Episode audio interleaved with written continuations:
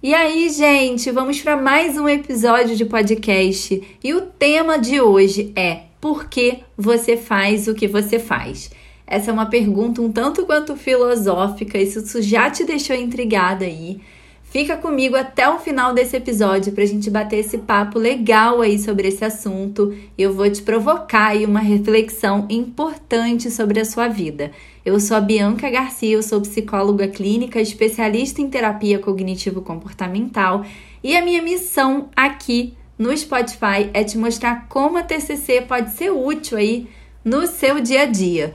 Então vamos lá, essa pergunta, né, uma pergunta bem interessante, né, e aí ela meio que parafraseando aí o Mário Sérgio Cortella, né, que, do livro Por que Fazemos o que Fazemos, né, então ele aborda essa temática, né, do que, por que a gente faz o que a gente faz, mais relacionada a questões de trabalho, propósito, mas hoje eu queria trazer esse questionamento aqui para além das questões profissionais, né, mas sim sobre a gente sair do piloto automático como um todo.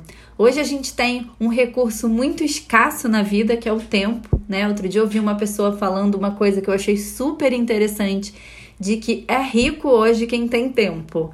Então, por conta, né, dessa escassez de tempo, muitas vezes a gente vai entrando num processo de piloto automático e vai vivendo e fazendo as coisas sem questionar muito o porquê que a gente está fazendo aquilo, né? E aí, assim, eu sempre brinco lá no Instagram, né? Que a vida adulta é eita atrás de eita. E aí, gente, se a gente não tiver conectado, assim, ó, bonitinho com o porquê a gente faz as coisas, é muito fácil da gente virar aquela pessoa, assim, que a gente mais temia, que é o reclamador, né? Que vai ficar lá se lamentando, ó vida, ó azar, que difícil, reclamando das coisas que faz, muitas vezes porque não está conectado com as razões pelo qual está fazendo isso, né? Então, assim, funciona mais ou menos assim, ó. Vou dar um exemplo que aí fica mais fácil, né? A gente decide que a gente quer trocar de carro, que a gente quer se mudar, que a gente quer entrar na academia, que a gente quer juntar dinheiro, que a gente quer fazer faculdade, ou que a gente quer fazer um curso novo. E aí, antes da gente entrar nessa questão, eu vou falar sobre um conceito da psicologia que a gente chama de reforço positivo. No senso comum, né, a gente poderia entender, assim, de uma forma bem generalista, como se fosse uma recompensa. Então, quando você tá lá e toma essa decisão, eu vou trocar de carro, todos esses exemplos que eu dei, né? Vou juntar dinheiro, vou estudar, seja lá qual for a decisão que você quer tomar na tua vida. Naquele momento que você toma a decisão, imediatamente você é reforçado positivamente, né? Então, você tá lá angustiado com alguma coisa, desejando algo, e aí quando você vai lá e fala, pronto, vou fazer isso, né? Independente se você fez ou não fez, naquele momento que você toma a decisão que você vai fazer, você recebe esse reforço positivo. Mas muitas coisas na vida, o próximo reforço positivo a gente vai receber quando a gente conseguir alcançar aquele objetivo, né? Só que entre a tomada de decisão sobre querer fazer algo, querer começar algo, né, decidir aí algo, até o dia que a gente de fato consegue concluir, né, e atingir aquele objetivo, existe um negócio chamado processo, né? Então, eu talvez já tenha dito alguma vez, né, que é importante a gente poder curtir o processo, e isso é muito legal, só que a gente tem que pensar que tem alguns processos que tem algumas coisas que são chatas, que são difíceis, né? Então, você começou lá na academia. A academia, né, salva ali as exceções das pessoas que realmente gostam de ir pra academia, talvez não seja tão legal, né? E até mesmo quem gosta vai ter um dia ou outro que não vai estar afim, né? Eu amo o meu trabalho, mas tem um dia ou outro que eu não tô afim de trabalhar. Isso faz parte do chamado processo, né? Então,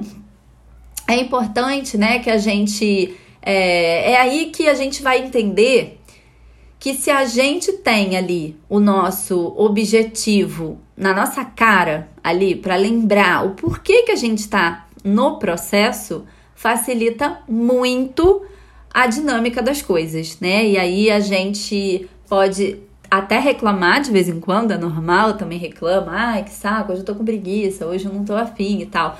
Mas a gente não vira o reclamador, né? Porque você fazer uma reclamação ou outra, ok, faz parte e é até bom, às vezes, né? Ajuda a dar uma liberada, assim, né? No estresse, na raiva.